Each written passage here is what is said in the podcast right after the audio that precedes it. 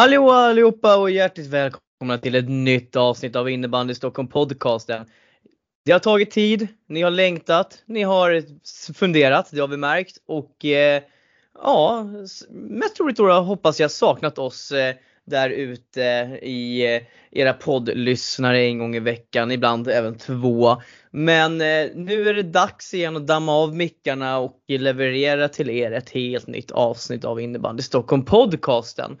Um, och vi kan väl börja med att säga det egentligen som vi la upp på Instagram och förtydligade om att det, vi har inte lagt ner utan det är bara det att vi inte liksom har liksom, liksom fått stäm och komma ihop tillsammans och kunnat spela in.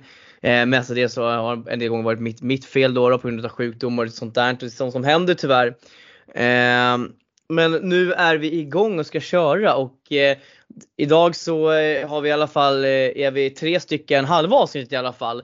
Så att jag börjar med att eh, välkomna våran, våran halva idag då. då. Och det är eh, ingen mindre än våran allas egna Erik Line. Hallå Erik och hur är läget med dig? Oj, oj, oj. Hej, jo det, det är sådär. Jag har varit lite sjuk några dagar nu. Gått lite upp och ner så det är väl lyxen med att kunna podda lite idag då. Eh, en liten stund. Eh, men annars tycker jag det är bra ändå. Mm. Ja, Ja men eh, skönt att höra och har det varit en eh, bra ledighet med jul och nyår och allt vad det innebär? Jo men det har det varit. Det har varit mysigt och sådär och samlat ihop familjer och man har varit på lite alla möjliga höger och vänster. Man har varit och firat lite grann så det har varit kul ändå tycker jag. Det har varit mysigt. Det har varit en bra jul och nyår. Har, hade du varit snäll i år? Fick du någon julklapp? ja, några stycken fick jag i alla fall. Inge, typ inget inge så här, typ övergång till något nytt lag eller sånt Inget, inget, liksom, inget, inget sånt? Inga, inga silly news? Nej men det har jag vill inte säga att det har ryckts lite grann men det, man har pratat lite skojat med lite kompisar och sådär och vart folk är och så vidare. Vart, ja, där man önskar att man var på ett visst ställe ibland men nej, nej inga, inga, inga större händelser nu. Så jag är kvar i Nacka än så länge. Ja, men då så. Eh, och sen så har vi även med oss eh, Kristoffer eh, Fagerberg eh, även denna vecka. Eh, varmt välkommen tillbaka Kristoffer och eh, hur är läget med dig och hur har, ja, men hur har din, ditt uppehåll varit hittills? Eh, nej men grymt. Vi har ju vinter i Stockholm. Eh, nu börjar den i och för sig tina bort, tyvärr. Eh, så eh, lite, lite bittert med slask. Men vi har ju fått jättefin vinter för en gångs skull. Och massa minusgrader, mycket skidåkning så att det är lysande. Ja, jag tänker inte kommentera så mycket på det där utan jag tänkte bara, men jag är glad över att du har haft det bra. Det, det är det viktiga. Hade du varit snäll i år och fått några julklappar? Som småbarnsförälder så handlar det mer om vilka julklappar man ger eh, till, eh, till ens barn. Eh, det är ju det roliga nu för tiden att hitta på roliga julklappar. Men eh, jo men eh, ja, jag fick, väl, eh, jag fick väl roliga julklappar så. Men, men det roligaste är ju att, att följa ens dotter och, och, hur orimligt roligt det är med jultomte och, och julklappar. Så det, det är väl det mysigaste. Ja, jag hör, jag hör dig, jag hör dig. Eh, det är samma sak, jag kommer, aldrig, kommer nog aldrig glömma eh, min sons blick eh, när han fick se tomten kliva in genom dörren där eh, för första gången. Han, eh, ja men det var fint, det var det fina minnen. Men eh, hörni, vi ska ju vi ska försöka hålla oss inom en rimlig tidsgräns här idag och eh, jag tänker att vi, vi släpper det här snickesnacket och vi kan väl förklara bara för lyssnarna att vi, vi kommer ta några nyhetssnackisar och vi kommer att väl att fokusera främst på Eh, H1, eh, herrallsvenskan, damettan och damallsvenskan i det här avsnittet. Eh, så att ni vet det redan nu på förhand. Vi kommer börja med H1, sen herrallsvenskan och sen så kör vi damettan och damallsvenskan i den ordningen. Eh, tidshållpunkterna hittar ni, kommer ni hitta i beskrivningen eh, av avsnittet på eran poddspelare. Men eh, jag tänker innan vi börjar gå in på det så ska vi bara ta upp lite, lite, lite, lite snackisar kanske. Där. Och eh, eh, till att börja med så tänker jag att jag ska adressera lite kring distriktslags-SM som var här uppe i Umeå ganska nyligen i och med att vi inte har spelat in någonting sen, sen innan det. Och eh, jag vet att Arvid skrev ju en, en, en, en liten eh, ett, ett reportage om han som var där uppe, om vad han tyckte och tänkte. Och Eh, fick väl liksom, det kom lite reaktioner på det där då. då. Eh, och det har ju lyfts fram en del eh, eh, alltså negativitet, eller inte negativitet men eh, en hel del eh, mot tränarstaben då, då för pojkarna.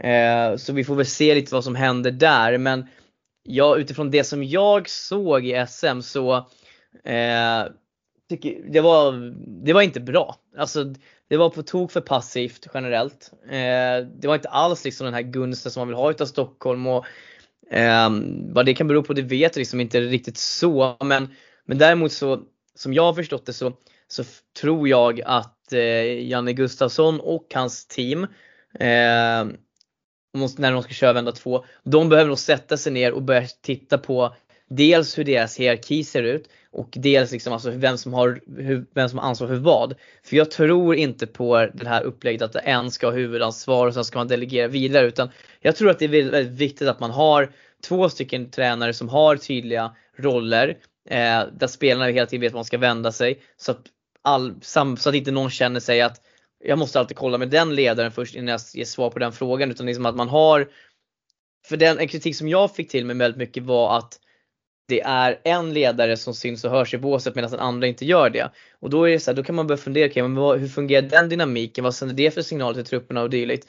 Så jag tror att man behöver titta väldigt mycket på hur man själv liksom har, har, se, har sitt ledarskap och sen framförallt också kanske då vara mer benägen att ändra och inse liksom att, för jag tror så här att eh, och här får väl framför, kanske du framförallt berätta mig om jag har fel line eller vad du tycker. Men när man går in i ett distriktslag, för mig är det första porten för spelarna till elitverksamhet.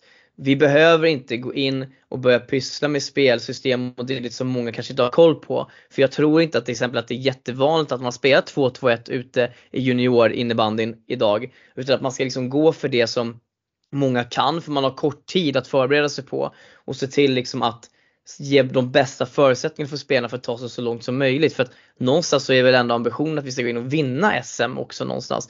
Visst, det ska ju vara kul, alla ska få vara med, liksom allt sånt där. Det är inga konstigheter. Men vi i Stockholm, vi ska väl alltid gå för vinsten då? Eller har jag fel Aine där då?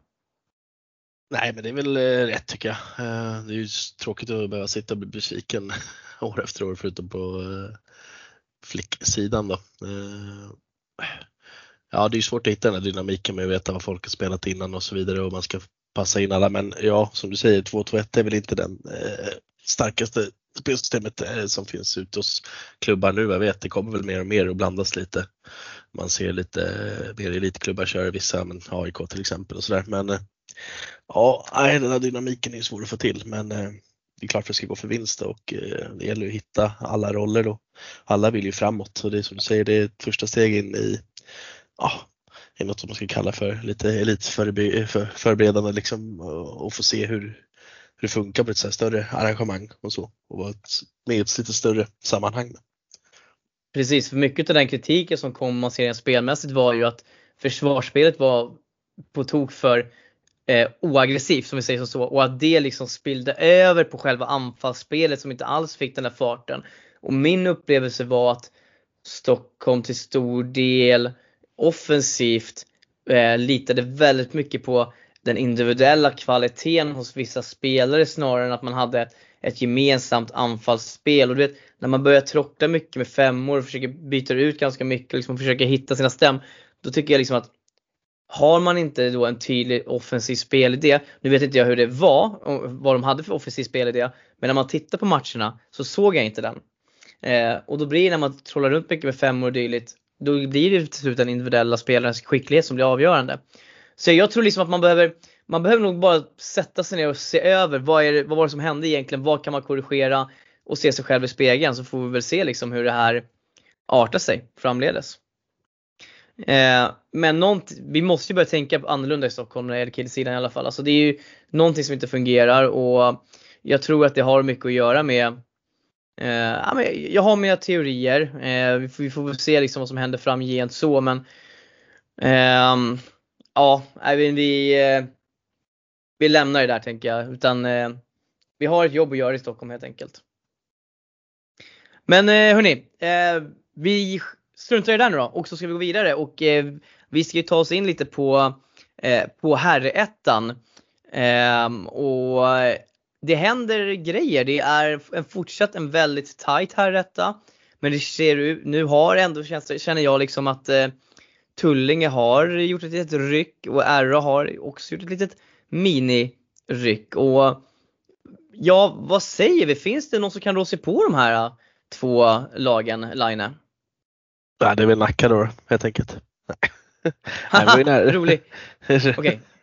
Ja, men, ja, men ni var ju nära. båda lagen. Ja, så är det Sen att vi eh, ligger 32 eh, poäng efter, det, det spelar ingen roll. Nej.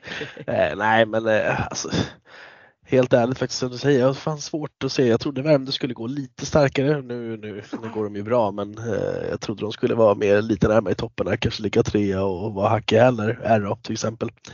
RA tycker jag blandar och ger en del, alltså både offensivt och defensivt. De gör ju många mål framåt men det släpps ju till en del bakåt också. men De spelar rolig innebandy. Eh, Tullinge är lite mer safe sådär men har koll på läget. Eh, känns som, ah, SCB har bra go men jag vet inte riktigt om de kommer komma ikapp där. Farsta, ja, finns alltid möjligheter men brukar ha svårt att räcka till. Eh, nu är det ju bara två, två, två platser som ska tas eh, vidare så det, ja, nej, det är tajt. Det känns ju som att Värmdö också håller på med ett litet generationsskifte här on the fly som man säger eh, på, i NHL och dylikt. Men alltså att man försöker att man har tagit in en del yngre spelare som man nu försöker liksom bygga en ny eh, kärna på. Liksom. Sen, visst, det är klart att fortfarande att man har starka beståndsdelar men eh, jag tänker att man har ju sån som Jimmy Risberg som harvar i H3 liksom, eh, som kanske inte vill satsa heller och det är ju ett tapp i sig också men jag tror att det är mycket i Värmdö att man försöker liksom att sätta en ny, man bygger om lite helt enkelt och att det kanske är därför som säsongen ser ut som den gör. Eh, Hässelby, Stoffe, de eh, vann med nöd och näppe mot Salem här i senaste omgången och med 2-1 enbart och eh, alltså eh, vi pratade ju lite inför den här inspelningen liksom om i vår grupp, så här, om vad Hässelby, om vad, vad kan vi förvänta oss utav, utav de resterande delar av säsongen men vad vi, vi ser ju till exempel ingen Jarnling och vi, eh, Charlie Parastatidis är ju sen en tid tillbaka borta. Kommer Hässelby kunna utmana RA och Tullinge utan de här två? Alltså jag tror ju inte det. Eh, och att eh, nästan att vara ganska nära att tappa poäng mot eh, Salem är ju som, som du säger, det är ju inte, det är inte något styrkebesked direkt. Och jag, jag tror jag tror att Hässelby kommer sluta som ett mittenlag. Jag tror inte att de blandar sig i toppstriden nu.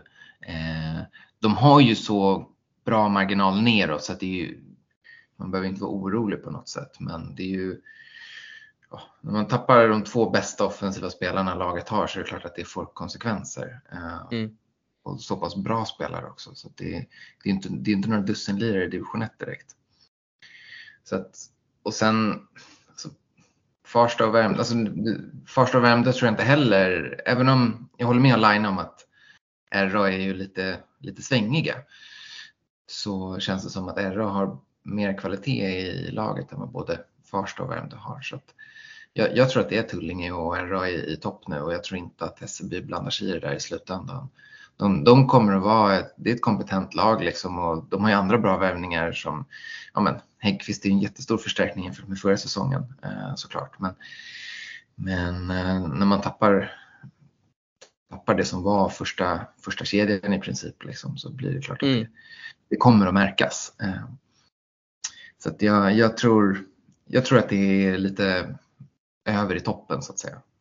Men det är ju, bakom dem så är det ju galet jämnt. Liksom. Så det, det ja, alltså, ja verk, verkligen. Och, eh, alltså tittar vi till exempel men vi, jag håller helt och hållet med, jag tror inte heller att Hässelby kommer att klara av. De har ju två viktiga matcher här nu som kommer. Dels den möter de ju Nykvarn här i nästa omgång och sen har de Ekerö därefter. Alltså det, det är två det, jag skulle säga att det är två matcher som kommer definiera, definiera resterande del av Hässelbys säsong skulle jag säga. Eh, hur det går i de här två. Vad, man, vad, de, ska, vad de kan sikta på och förvänta sig lite. Eh, kikar vi där bakom så Nykvarn, det är en jätteviktig match för dem. De behöver ju vinna den matchen för att fortsätta ha häng på toppen. Men eh, det känns som att det här klustret utav eh, Värmdö, Nykvarn och Farsta, att det är så här, de varvar väldigt, väldigt bra prestationer eh, med sen lite så här, ja, lite frågetecken. Men jag vill ändå säga fortfarande att Farsta tycker jag fortsatt ändå imponerar i år. Jag trodde inte att de skulle vara så här högt upp och vara med så här länge som de har varit faktiskt. Ändå, måste jag säga. Får jag bara säga I told you so? Eh, ja, och jag känner på mig att den, de orden kommer att yppas ett par gånger till i, den här, i det här I told avsnittet. you so gånger två. Ja men ni, ni, ni är roliga. Eh, jag känner direkt att det här är en stark, stark början. Eh, men de tog en ruck, riktigt, riktigt eh, stark seger mot Ekerö på bortaplan här. Eh, efter att, eh, ja, de hade ju ledningen med 6-1 där, eh, sju minuter in i tredje. Och det var lite för spännande på slutet kanske och det är väl någonstans det här som jag tror är anledningen kanske till att Farsta inte kommer att gå till playoff. Just för att man har de här, eh, man kan vara hur bra som helst och sen helt plötsligt så kan det, ja man kan man tappa det. Eh, det var lite samma sak på Tullinge också när jag var där och tittade innan julen där. Eh, men jag vet inte, Line, har du någonting på Farsta? Du som ändå har, haft, har alltid haft lite känningar där. Ja, såg, du Alvin? Brattén, såg du Alvin Bratténs mål där eller mot Ekerö? Riktigt fint. Eh, nej jag har inte sett den. Ah, 06 ja. Gör en liten sån här golfsorg med ena handen upp i bortre. Riktigt Ja, fint. bra. Du, ja. Han borde ha en klubba mindre. Framtid finns, framtid finns. Ja men han Ja, borde ha en klubba nej. mindre om man går in och gör bollsår och det, det ska gudarna veta så. Det, det Ja, har man det- svårt för. Får gå in och kolla på den får du se hur du tycker. Den, ja, den kommer du gilla tror jag. Den kommer gilla. Okej jag, ska, jag ska Eh, göra det innan, ja. jag, ska, innan jag lägger in, innan jag lägger in ett eh, föreläggande till Farsta om att Det byta jag. sticka så ska jag kolla Ja, på ja. målet. Nej, nej, nej, ja. nej men eh, alltså det är väl som alltid att få ihop helheten tror jag ändå. Alltså, det är lite spretigt ibland och sådär men det är många röster där borta men eh, man vet aldrig liksom. Det, de brukar få en dipp däremot vet jag liksom runt ja, juletider ibland lite så här efter runt den här tiden. Brukar man alltid Mm. få en lite tyngre dipp med man förlorar kanske fyra, fem matcher. Nu har man ju inte gjort det. Det är ju därför man är kvar här uppe fortfarande tror jag. Och det känns någonstans att man har hittat någon, någon sorts stabilitet då. Men sen gäller det som du säger, ja, kan man stänga de här matcherna till exempel mot bättre lag, ja det kommer vara svårt att göra det, det då kan det ju rinna iväg. Mm. Men jag tror att de har hittat en liten skön blandning nu mellan offensivt och defensivt. Sen kanske inte all, alls offensiven sticker ut sådär men eh, ja, det, det blandas ju och ges med vilka som gör poäng. Nu har vi några som sticker ut såklart ju. Men eh, och det är roligt att ja, Kristoffer Helin som han har alltid svårt att veta om han ska sluta spela innebandy eller fortsätta spela. Han ligger liksom i topp top nu liksom med 30 poäng eh, på 19 spelade matcher.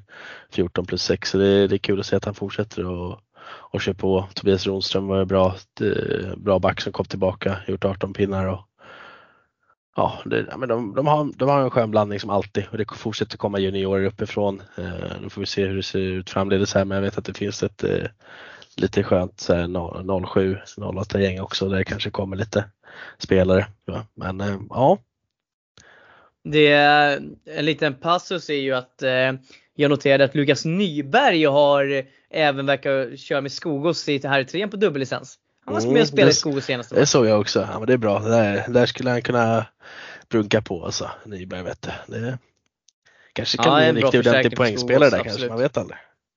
Ja. Ja, Verkligen. Ja, bra förstärkningar minst sagt.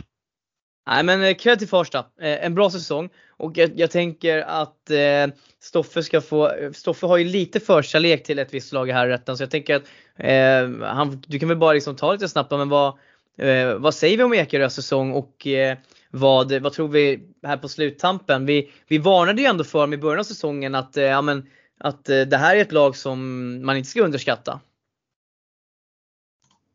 Nej, verkligen. Jag, jag tycker väl att så här, de ligger väl lite vad jag har tänkt som best case scenario. Att de ligger ändå i mitten, eh, även om det är inte jättemycket marginal ner till, till Åkersberga. Då. Eh, så ligger de ändå sjua.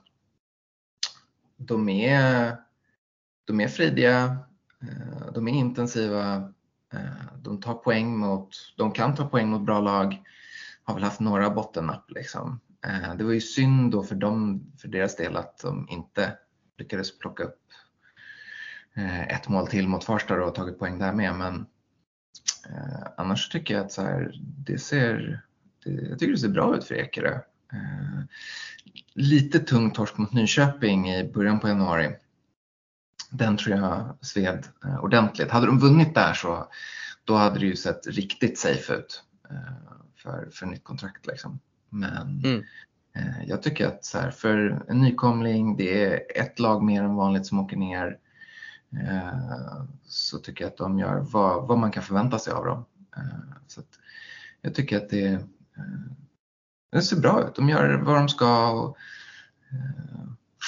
jag har svårt att be någonting mer av den truppen. Liksom. Mm. Jag tycker att de gör Nej, bra. Men, och, och det man ska säga är att de möter ju lite, de har två lite små halvtrixiga matcher som kommer. De har ju dels RA eh, nu på fredag eh, borta i Rosers, klassiska fredagsmatchen i Rosers.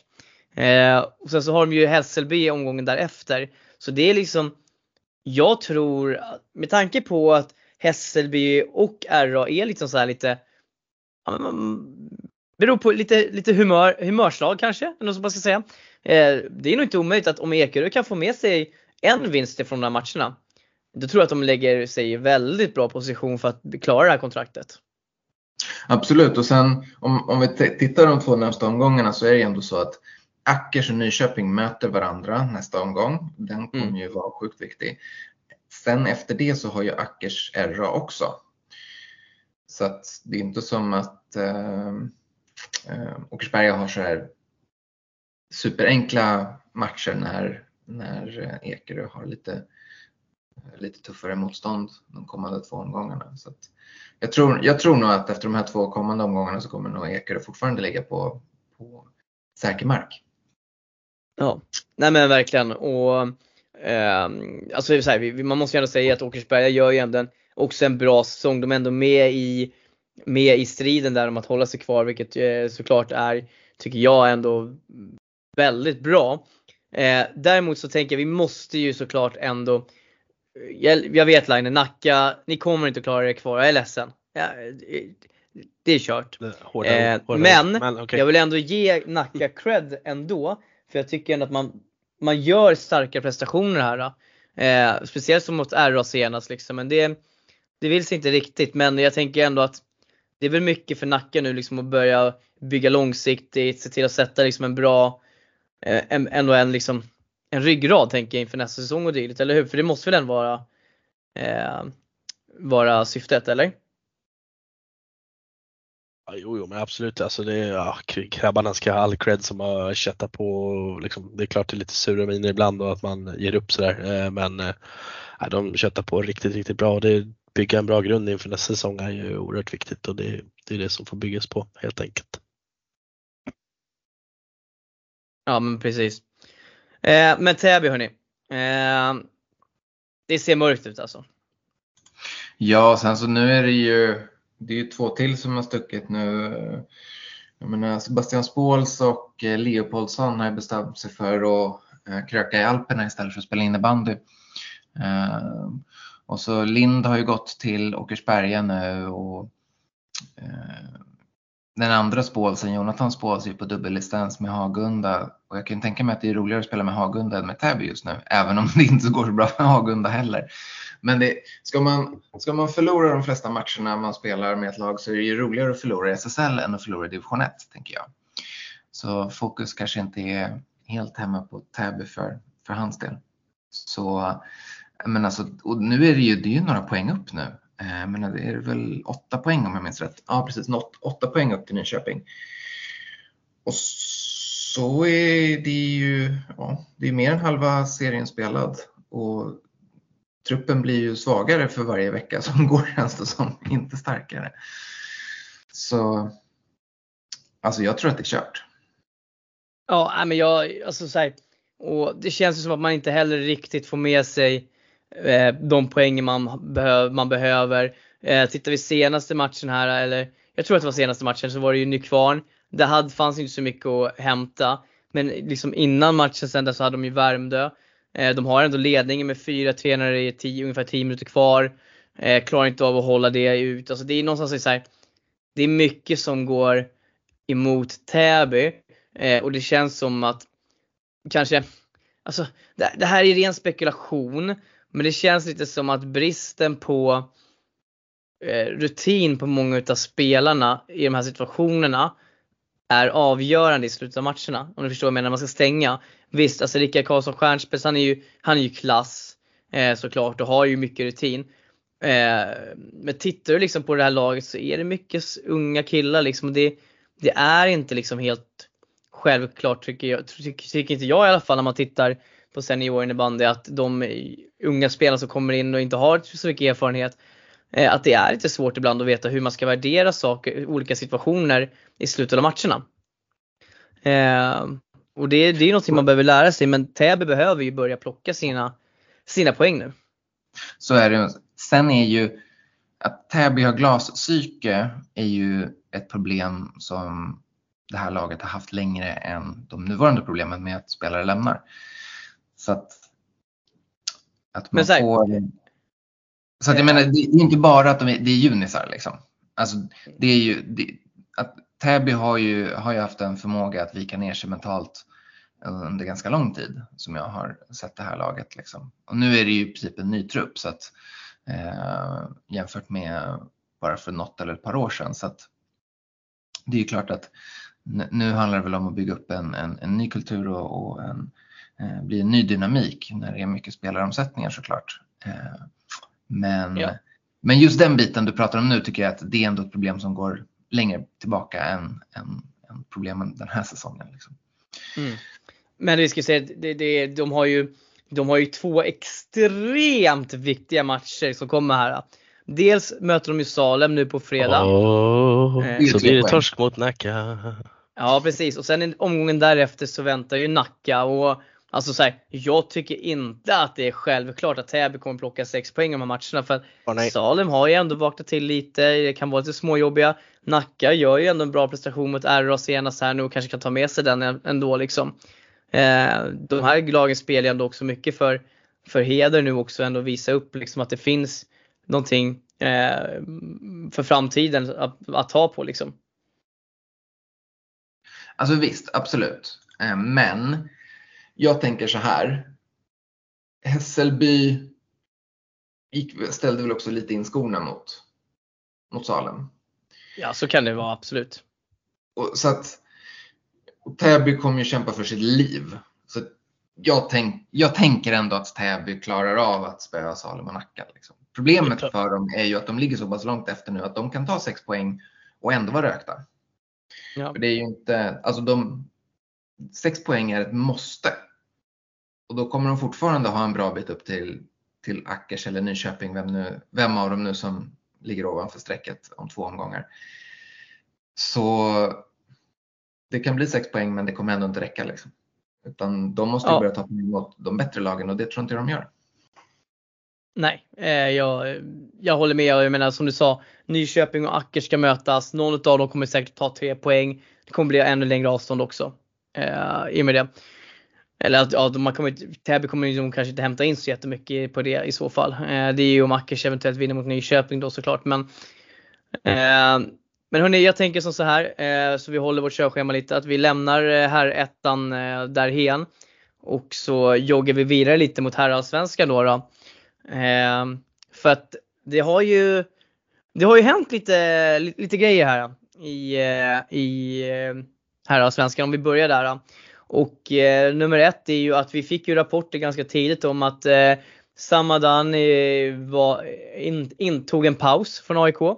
Och, eh, till, och sen med hjälp av sponsorer då, då så har JB lyckats eh, ta hem honom eh, till, eh, till Järfälla Bele. Och eh, som en, man ser väl honom som en frälsare här. Eh, Oskar Kristensen skrev på dubbellicens med Nykvarn. Ska spela i SSL där alltså. Eh, kul, kul att se honom i SSL såklart. Eh, har väl inte rosat marknaden poängmässigt. Eh, och sen så löser även JB en permanent övergång för Liam Perry också. Och, men eh, ja, det var ju, han, han gjorde ju tre mål i debuten direkt samma dag men det blev ändå förlust mot Djurgården. Eh, jag tänker väl Stoffe, du kan väl få börja liksom orera lite om vad har vi, mm, vad är vi någonstans i Allsvenskan egentligen just nu? Nej men eh, om vi börjar med, med Belade. Jag, jag var ju i Eriksdalshallen eh, och jag tyckte såg oväntat blekt ut för Bele. För jag tycker att, eller jag trodde att Madani skulle ge en energikick till hela laget. Att det skulle bli högre intensitet, eh, mer fokus och så vidare. Det såg ganska lamt ut om man ska vara helt ärlig. Eh, det är klart att Madani eh, Eh, jag hörde väl rykten om att han inte har tränat sedan han tog sin paus från AIK. Det syntes ju, han tog ju inte många löpmeter. Och eh, han är ju så bra så han kan ju stå still i allsvenskan och göra tre mål ändå. Eh, så det, det, han gjorde ju sitt liksom. Men resten av laget var ganska, ganska bleka helt ärligt. Och det här var väl lite sista chansen för Bele känner jag.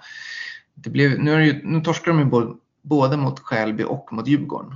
Eh, och det är nu är det, nu ska vi se, det är 10 poäng upp till, till Djurgården.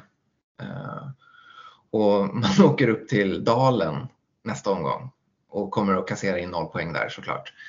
Ehm, så att, och vinner Djurgården mot RIG då, då kommer det vara 13 poäng upp och det är inte jättemånga omgångar kvar.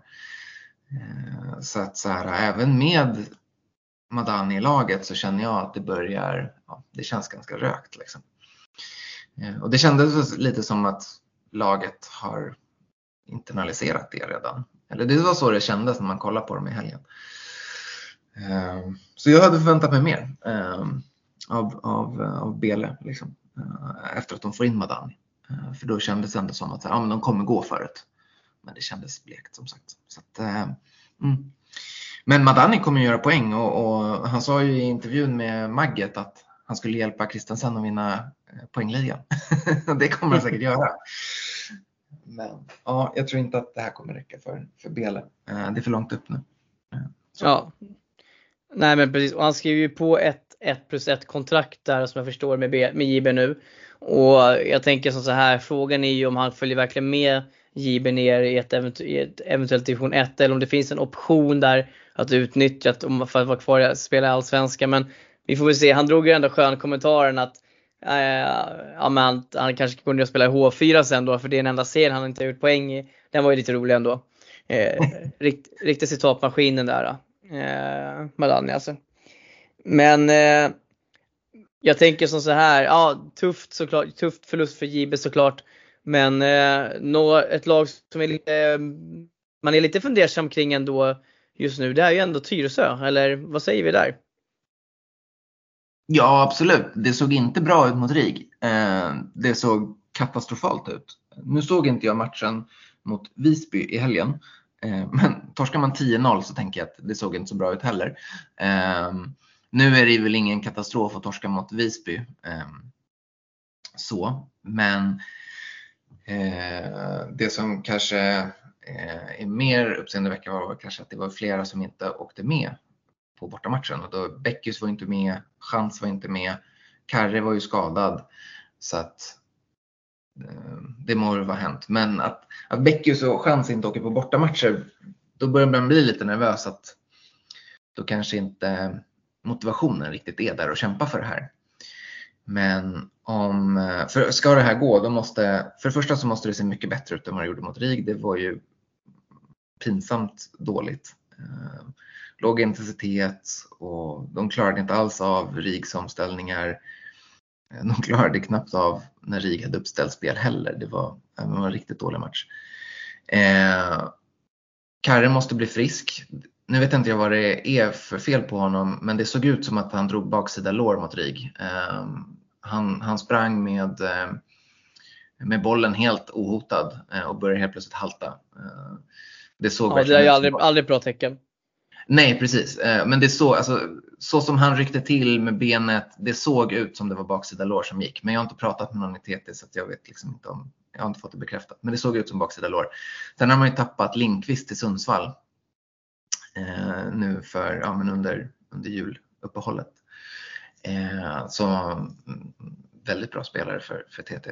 Så att, jag har lite frågetecken där. Linkvist lämnar, Karre är skadad. Hur motiverad är Beckis och chans? Eh, och allt det här måste ju typ stämma nästa helg mot Falun. För det är en måste-match. Tar man inte tre poäng där då, då, då, Då ser det tufft ut. Då ser det väldigt tufft ut. Eh, man har ju, man har ju dalen kvar också. Så att det, ja, det, det, de måste rycka upp sig redan nu till helgen annars så kan det vara klappat och klart nästan. Det var ja. väldigt dramatiskt men, men ja, det, eh, det är helt fel del av säsongen att inleda en formsvacka. Liksom. Ja, verkligen. Men eh, ja, vi får se. Det, kan, det, det sjuka är ju att det, eh, vi säger till exempel att tabellen ser ut som den gör nu. Djurgården går till kval. Då kan det sluta med att vi inte har ett enda Stockholmslag här i svenska nästa säsong. Om Djurgården då skulle missa i det kvalet. Eh, jag vet inte om det är, man möter någon från division 1 i och för sig. Eh, det är väl det i så fall. Men eh, ja, men det ser eh, det, vi, vi, följer upploppet i Allsvenskan med spänning helt enkelt. Tänker jag.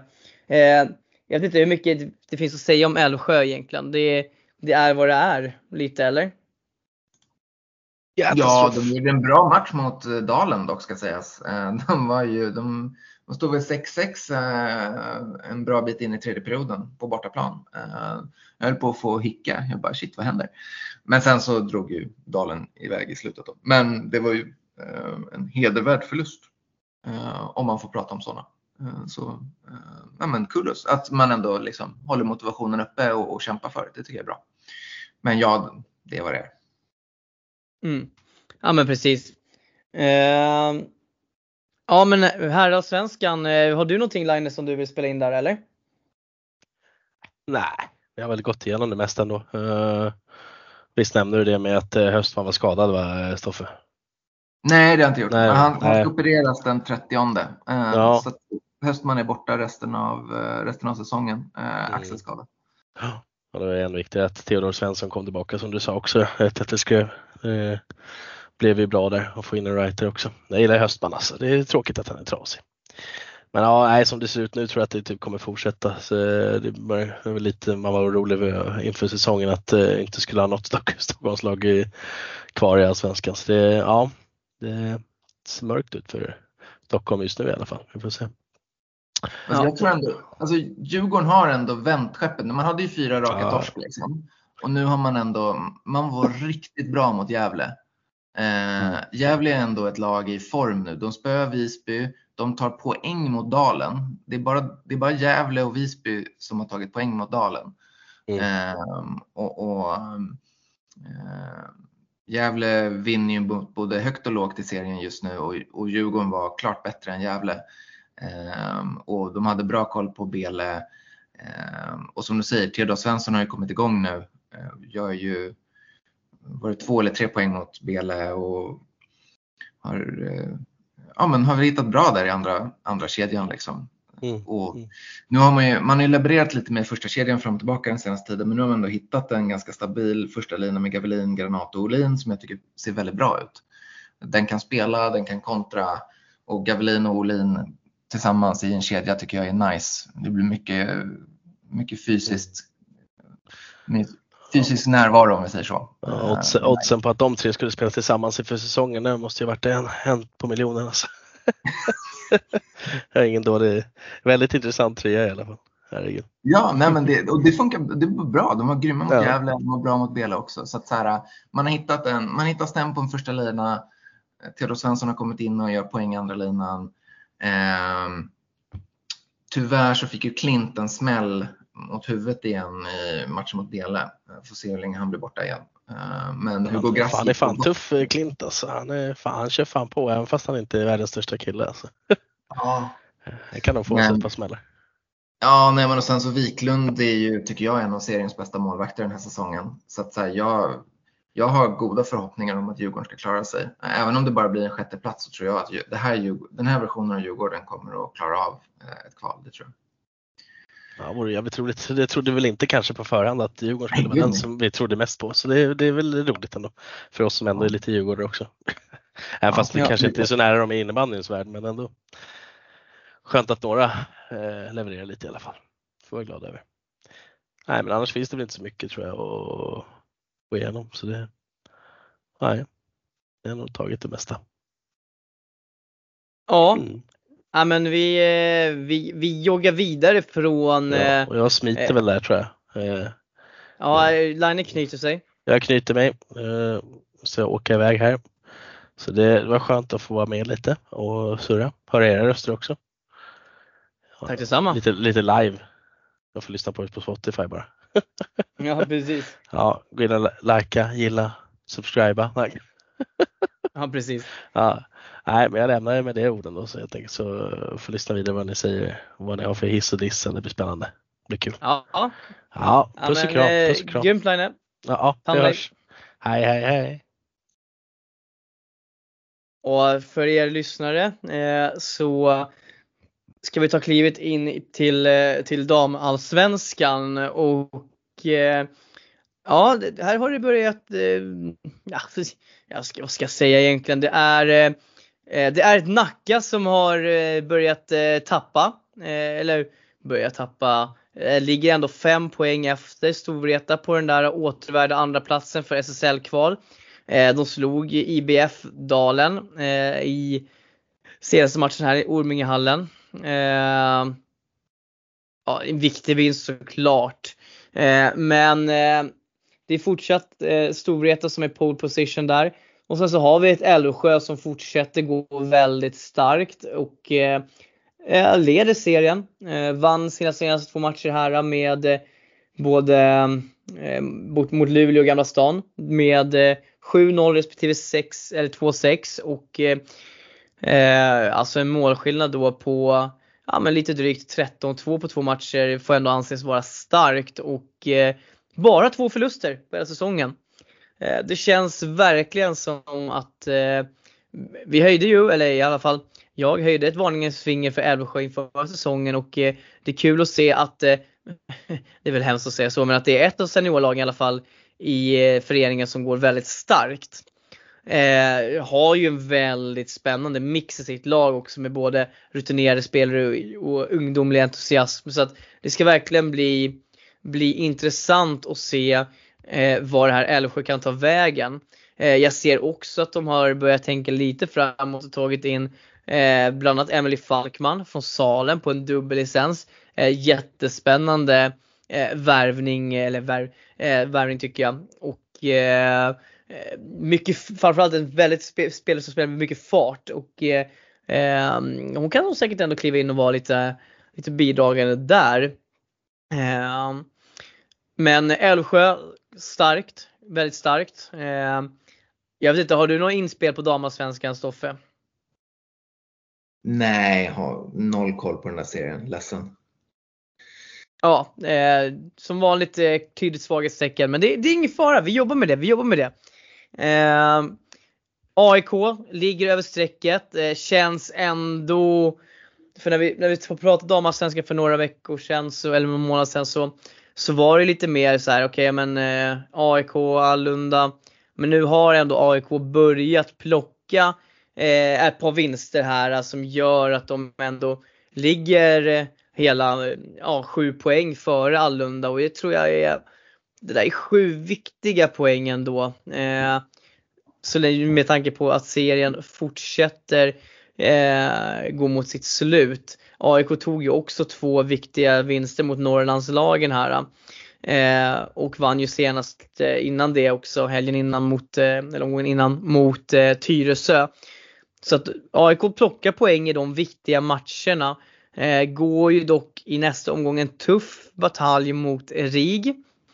Eh, bland annat. Och eh, ja, tre poäng där så tycker jag ändå att det ser lovande ut. Eh, Täby FC, ja, det, det, det kommer inte att gå. Alltså, de ligger sist just nu på 7 poäng, minus 41 i målskillnad. Eh, tog ju en fin vinst mot Umeå City här nu senast såklart. Så det, det är ju det är bra att de får in lite vinst också men det, det är Alltså ska, det är en för tuff konkurrens. Det kom, de kommer inte kunna hämta ikapp 11 poäng på Allunda tror jag. Eh, Allunda känns för, för stabil också för det. Sen har vi ju Tyresö, ett, eh, Alltså, En fråga angående AIK bara. För jag menar, nu, du pratade ju mest om liksom, titta neråt. Men borde inte AIK vara lite missnöjda med säsongen med tanke på att de, de gick ändå till kval förra året? Liksom. Alltså de gick Ja, SSL alltså- förra året. Och nu är de ju ändå Jag- jag bra tänk- där liksom. Eh, alltså jag tänker så här. Eh, AIK låg lite ganska pyrt till där ett tag. Så jag tror väl att man först och främst nog ändå vill hålla avståndet neråt. Men det är klart, man ligger ju bara två poäng efter Nacka och sju poäng efter Storvreta. Så att man har ju sju poäng ner till strecket, eh, eller kvalstrecket. Och man har sju poäng upp till SSL-kval. Så att alltså jag, jag vet inte, det är lite ny, man har, man har ny coach, lite nytt spelsätt. Alltså det, jag tror ändå att kan man utmana Nacka och kanske ta en tredjeplats så tror jag ändå att man ändå är ganska nöjd med säsongen för det har ju varit väldigt upp och ner eh, under en lång stund. Så att alltså det är väl klart, ja det är klart man ska kolla uppåt men jag tror ändå att AIK har ett öga neråt ändå bara för att man ska undvika eh, det där negativa kvalet. Men jag tror ändå att de kommer hålla sig kvar i alla fall. Det är jag ganska övertygad om oavsett vad om de får gå till kval eller inte. Jag gillar AIKs lag. De har, det, är en, det är en bra trupp de har där. Eh, ja men som sagt Tyresö fortsätter, de, de tar några vinster där och vill, är fortfarande ändå med i racet att klara sig kvar. Eh, har en viktig match mot Sundsvall på bortaplan eh, i kommande omgång. Och eh, där behöv, det behöv, tre poängen behöver vi fortsätta komma, komma in här. Eh, Tia Enberg stekhet just nu, känns som att hon gör poäng på allt. Och ja, eh, omgång 17, det vill säga den 11 februari, så möter Tyresö emot Allunda i Tyresöhallen. Det kommer nog vara, det är nog där, där kommer nog eh, Tyresös säsong att avgöras tror jag. Eh, beroende på då såklart hur det går och de här eh, Norrlandsmatcherna i nästa omgång. Men eh, ja, Tyresö får vi se. Eh, potentialen finns, absolut. Eh, då ska bara få sy ihop den där, den där säcken då. då. Ska se, mm, vad är det som, som vi har missat? Nah. Eh, Falun utveckling har vi kommit igång lite där, men vi behöver inte prata så mycket om dem. Eh, jag har inte så mycket mer där på damallsvenskan än så, utan eh, det blir spännande att se lite vad som händer här med framförallt då, då Tyresö och eh, AIK Nacka och se hur deras säsonger utvecklar sig här eh, framgent. Vad tänker du om, för jag såg att Huddinge har ju, eh, det är i och för sig västra då, men jag såg att Huddinge har ju börjat tappa lite, lite poäng. Vad tänker du om det? Ja, eh, Huddinge hade ju en, eh, en tuff helg ändå, eh, får man väl ta och, och säga. De, eh, lite tuff och tuff. Eh, de vann ju, de mötte ju Lindås bland annat här på hemmaplan. Alltså Lindås är ju, oj. Uh, herregud. Så. Eh, Lindås ligger under strecket i damallsvenskan södra.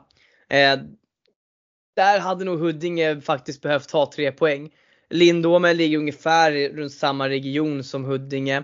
Eh, men, och där lyckades ju Huddinge vinna. Eh, men hade man tagit tre poäng mot Lindås så tror jag att man hade känt sig ganska mycket, mycket säkrare. Eh, och tittar vi på vad som kommer upp för Huddinge eh, så tror jag, om jag inte missminner mig, att man har både eh, jag ska kolla här om man har Telge och Skoghall kvar i Huddinge. Eller om man har mött dem, ja exakt. De, de har Skoghall kvar att möta och de har Telge också, vilket kommer vara två tuffa matcher.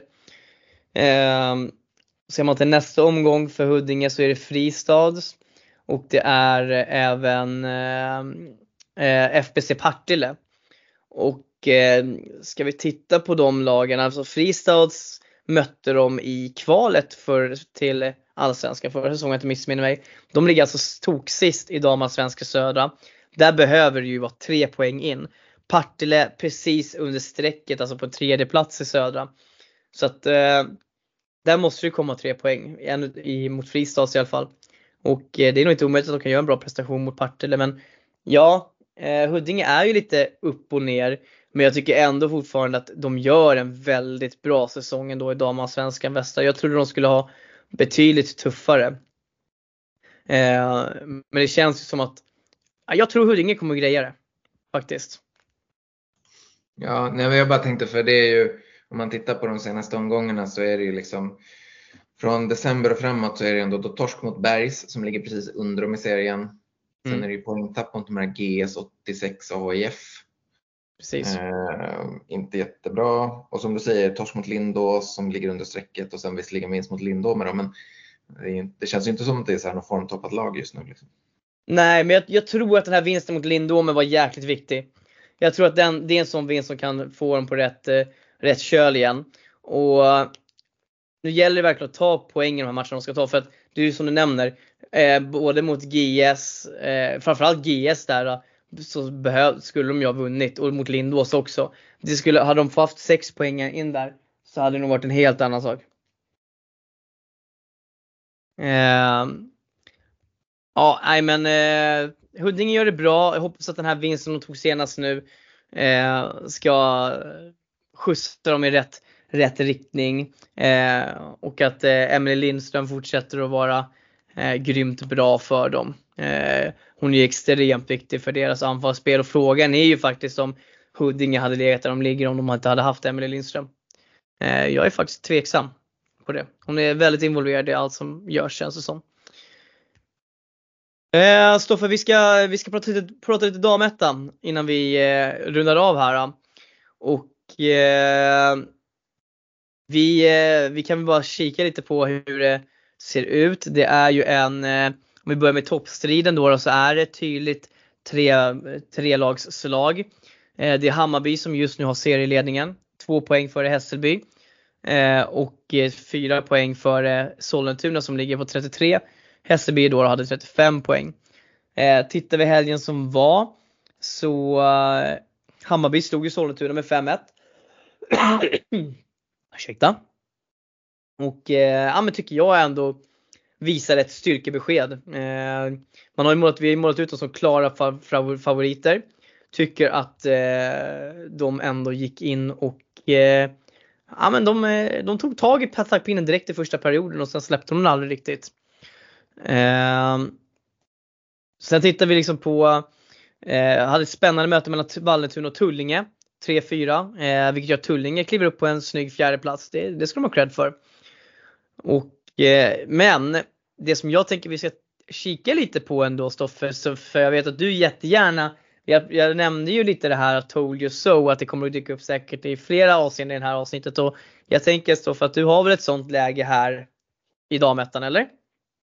Ja, nej men eh, ni var ju så, så dissiga mot Sköndals eh, chanser. Eh, så jag måste ändå säga haha. Eh, nu ligger ändå Sköndal på säker mark och det är fem poäng ner till, till Bele. Eh, så att det lite intern så är det ju ändå så att eh, man började ta poäng efter en väldigt lyckad lagfest. Så... Fan fint ändå. det är lagfesten, det vet alla. Ja men på riktigt var det typ så. De, har, de, alltså det var ju ganska, som jag hörde så var det ganska dålig stämning i, i laget. Liksom. Eh, drog upp en lagfest, får upp lite bra stämning och sen har man börjat ta poäng. Så att, eh, ja, alltså eh, ska man vara så. Eh, Sköndal har ju faktiskt eh, om man ska vara rent krasst, så har de ju fyra, fyra raka matcher utan förlust nu. Tre vinster och en mm. oavgjord. Och det som är grejen är att man har vunnit mot Tullinge, imponerande. Man har vunnit mot de lagen man ska vinna mot, till exempel man slog Högdalen. Eh, man eh, plockade sen även poäng mot eh, eh, Järfälla BL IBF som man också skulle vinna som var under en. Så att det som Sköndal har gjort jäkligt bra, det är att de har plockat poäng mot de lagen som de ska göra men också tagit de här bonuspoängen mot lagen högre upp i tabellen och det ska de ha cred för. Det är sjukt bra jobbat. Ja, och sen eh, följer man upp det också med, med poäng mot Älvsjö här. De spelade ju innan eh, vi gjorde i, i söndags då. Mm. Och eh, det var ju synd, man ledde ju med 3-1, tappar till 3-3, men fortfarande en poäng mot Älvsjö är, är bra. Fokus ska ju vara på att eh, klara sig kvar. Och tar man poäng mot lag som ligger ovanför en så eh, det, det, är alltid bra. Liksom. Eh, för att lagen under mm. dem tenderar ju inte göra det. Så att det, jag tycker det känns stabilt nu. Man har en bra form. Eh, och så vet man att skulle man få en formsvacka igen så är det bara att dra ihop en till lagfest så löser man problemet. Eh, och, nej men det, jag tycker det ser, ser ganska tryggt ut ändå. Liksom. Uh, så att, ja, men jag, jag, tror, jag tror Sköndal kommer klara det här. Mm, det är sju omgångar kvar av damettan. Eh, och Järfälla Bele, båda de två lagen ligger ju just nu i, i kvalspel. Eh, Täby FC har hamnat under strecket nu. Eh, vi vet ju om att Täby kommer dock att åka upp med det laget oavsett vad. Så att det är ju, det är ju ett lag som ska ut. Det är Högdalen som har den platsen just nu. Eh, men jag, eh, för efter att ha varit hård tidigare mot Sköndal så vågar jag nog, jag vågar nog fan säga att de grejer det här ändå. Eh, jag tror det. Ja, Eh, ja framförallt så här, nu har man ju bra form och så tittar man närmast framåt då. Så är det ju, man ska möta Järfälla, ett av Järfällas lag. Eh, ja, förutom ja, Hässelby, men den kan man väl skriva bort. Liksom. Tar de poäng där så är det ju eh, eh, ja men då är det bra jobbat. Ja men då är det bra jobbat. Men det, man behöver inte bry sig. Typ. Men sen efter det så är det ju, man ska möta Järfälla och sen ska man möta Täby. Så att så här, vinner man de två då är det ju definitivt klart tänker jag. Liksom. Absolut. Och det, och så, så här, det är ingenting som säger, inte säger att Sköndal kan även plocka poäng mot Salem. För Salem har ju också varit ett riktigt jojo-lag i år. Det är ju ett sånt lag som kan vinna matcher mot de bästa lagen men sen torska mot lag som ligger längre ner i tabellen också. Så att eh, det kan, så, Sköndal kan mycket väl inkassera 9 poäng till den på de sista sju omgångarna och det tror jag utan tvekan räcker för att hålla sig kvar. Och slippa kvalspel. Ja absolut. Jag skulle säga att tar man sex poäng mot, mot Järfälla och Täby så tror jag att det är klart. Mm. Uh, så att det är uh, och nu har man ju verkligen man har, man har en formtopp precis när man behöver ha formtopp så att det känns bra. Mm, ja men precis. Eh, och annars kikar vi på damettan, Älvsjö, det fortsätter liksom det. De vinner, de förlorar, de spelar oavgjort. Det är liksom, de, de är där de ska vara eh, egentligen tycker jag i den tabellen. Eh, Vallentuna fortsätter ändå liksom att göra, eh, ta kliv i år. Ligger ju femma som sagt, ganska tydlig femma, en poäng bakom Tullinge. Tapp, torskade den matchen däremellan men eh, både Tullinge och Vallentuna tycker jag har tagit kliv framåt i år. Eh, och det ska bli spännande att se hur de här två lagen fortsätter att utvecklas framgent. Eh, de, är båda två ändå unga, eh, kombinerat med några riktigt vassa spelare. Jag tänker till exempel Tullinge, Frida Nyqvist. Skrev just på nytt kontrakt till exempel över kommande säsong. Hon är sjukt viktig. Men Vallentuna har ju också jättemånga duktiga spelare som bara får med fortsätta kliv. Så att, eh, Salem också eh, kommer ju hålla sig kvar också den här säsongen. Eh, ska också bli spännande att se var de hamnar. Eh, de har ju väldigt, väldigt fin generation där nu med, ja vi nämnde ju bland annat Falkman då som spelar i eh, Älvsjö nu på dubbellicens. Men om man har ett bra målvaktspar, Maja Karlström och Vendela Östlund där. Eh, och eh, framförallt så har man ju de här, sen de här stadslagsspelarna eh, som eh, var med senast nu. Framförallt då, då bland annat Mimmi, Mimmi Sköld som eh, eller Mimmi Sköld Magnusson som blev med i, distrikts, i distriktslags All-Star team och grejer. Så eh, ja, men Salen, Vallentuna och Tullinge nästa säsong. Grymt intressant ska det bli och se var de hamnar. Eh, ja, alltså det finns inte så mycket annat att säga i, om damettan utan det finns en tydlig topptrio. Eh, en tydlig eh, kvalkamp där då mellan Järfälla-lagen. Ett Sköndal som har börjat verkligen ta kliv och vill, vill inte alls vara indragen i kvalstriden där. Så att, eh, ja, men det finns eh, anledning till att fortsätta följa damettan helt enkelt framgent. Men eh, Stoffe, jag tänker vi ska, vi ska gå ner för landning här. Alltså, jag tänker att vi ska köra lite veckans eh, hiss och diss.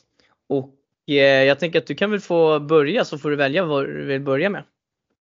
Ja, nej, men jag, veckans hiss är, är Hugo Grass i Djurgården. Eh, fan vad bra han var mot Bele. Gick på vatten verkligen. Eh, fick hoppa in i första femman när Klint eh, går av också. Så att, ja, men, jag, jag har alltid varit förtjust i, i honom, men eh, helvete vad bra han var mot Bele alltså. Eh, han satte inte en fot fel. Eh, ja, riktigt kul att se.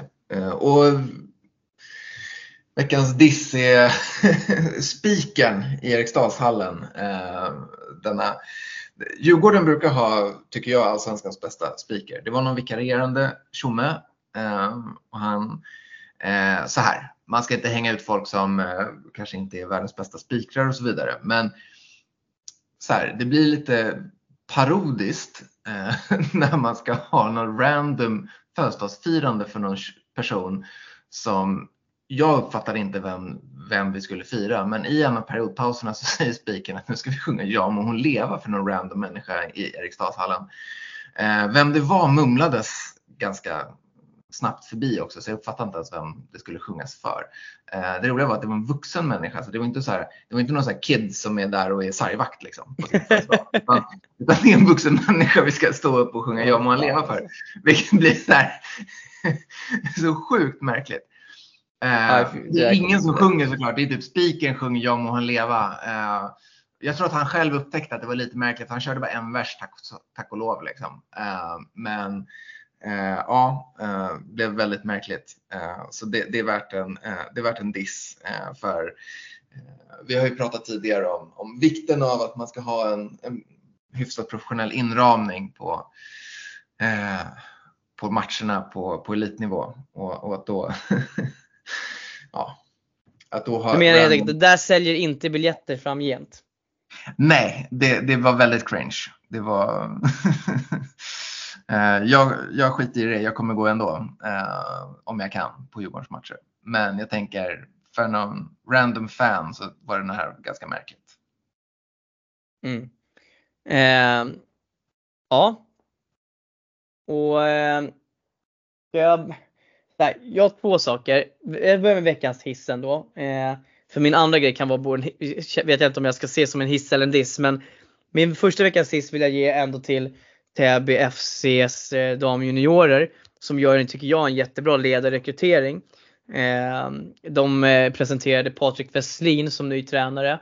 Eh, Westlin har ju då haft eh, flickornas distriktslag senaste två åren och känner ju många av de här Täby-spelarna eh, väldigt in och ut. Jag tror att det är en jättebra ledarrekrytering som kommer att göra att de blir än mer favoriter till att kunna gå hela vägen på i Jasen bland annat. Då, då. Ehm, jag gillar Patrik och jag tror att han kommer göra ett jättebra jobb eh, där. Alltså det får bli veckans hiss. En bra ledarrekrytering helt enkelt. Eh, och sen så har vi dissen. Alltså, jag, jag, vet inte vad jag ska tycka egentligen, men jag tycker det är fantastiskt. Men vi fick ju ett litet eh, meddelande till oss här och det visade sig då att i här två matcher mellan huvudstaden och eh, eh Huddinge så eh, fick eh, begärde huvudstaden mätning på Johan Nyqvists eh, sticka då. då. Och det slutade ju med att det blev, jag vet inte om det vart vad det vart egentligen, men det vart väl en tvåa tror jag, något sånt där för, för utrustningen och kommentarerna som kom var väl ungefär som att ah, det är bara att gå, gå och duscha ungefär. Eh, som att hans, eh, ja, men hans, hans, hans liv eh, var över. Äh, det blev till och med ett tekniskt matchstraff. Eh, och så här. Dels så tycker jag, ska, tycker att det ska vara, jag vill på SS ge en hiss för att man, jag tycker det är bra att man ska ha felaktig utrustning, man ska inte ha felaktig utrustning. Och vi fick ju en bild på den där böjen också. Den är ju, det, är, det är en, red, det är en redig böj kan vi säga på den stickan. Men samtidigt så vill jag också ändå någonstans ge så här liten diss också att ska det verkligen rendera i ett matchstraff alltså? Att för att man spelar med felaktig klubba. Är det inte mer så att lägg undan klubban och byt till en annan. Alltså och ta en två minuter. Jag vet inte, vad, vad, vad känner du kring det Stoffe? Är det, tycker du att det är rimligt med ett matchstraff? Nej, jag tycker inte det. För att så här, eh, so what liksom?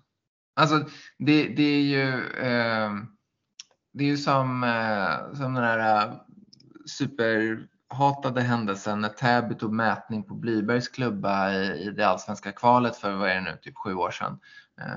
Um, fem år sedan, whatever, massa år sedan. När det kval till allsvenskan mellan Täby och, eh, Täby och Bele och det är sudden death i den avgörande eh, matchen.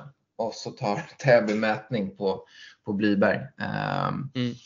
Och han åker på matchstraff. Um, Eh, nu vann ju Bele i alla fall. Eh, så. Men, eh, jag tycker att det är, hela grejen är töntig. Liksom. Och det blir ju också då att man, ser man att motståndarna har en, en förvinklad klubba så då, då tar man ju mätning vid rätt tidpunkt. Liksom. som ett trumfkort. Och det blir, eh, eh, men det blir, jag tycker att det blir ganska töntigt liksom. Eh, ja, för huvudstaden ja. tog ju det direkt efter att de hade gjort sitt första, sitt 1-3 mål. Mm. Eh, så att, eh, och då fick de ju powerplay direkt därefter och det, som, det gjorde de ju mål på och gjorde, alltså, gjorde, gjorde 2-3 direkt. Men sen så släpper de in, för, för han får ju, eh, han fick, matchstraffet blir ju 2 plus 2. Ja.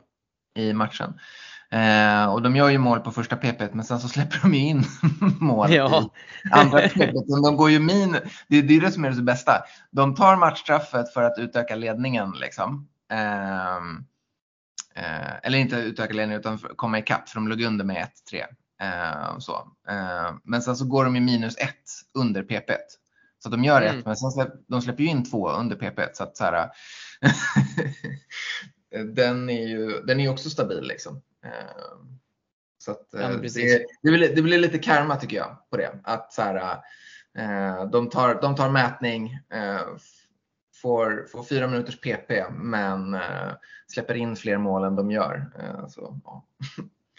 ja, alltså så här, det är väl klart man ska ha regelrätta klubbar och sånt men jag tycker så här, så här, det här mät, jag tycker mätning och sånt där, jag tycker liksom att det är liksom så lite jag tycker det är lite så här task, jag tycker lite lite skevt. Alltså lite, det är så här, vadå, klarar, vi, klarar vi inte av att vinna matchen själva, ska vi gå till det? Och jag tycker verkligen så här, ser man att det är någon som har en sticka eh, som inte är godkänd, då tycker jag inte att, då tycker jag visst man kan uppmärksamma domaren på det, men då tycker jag faktiskt ändå att det ska finnas att domarna i så fall får säga till spelarna att du får bytas klubba eller så får du gå av matchen.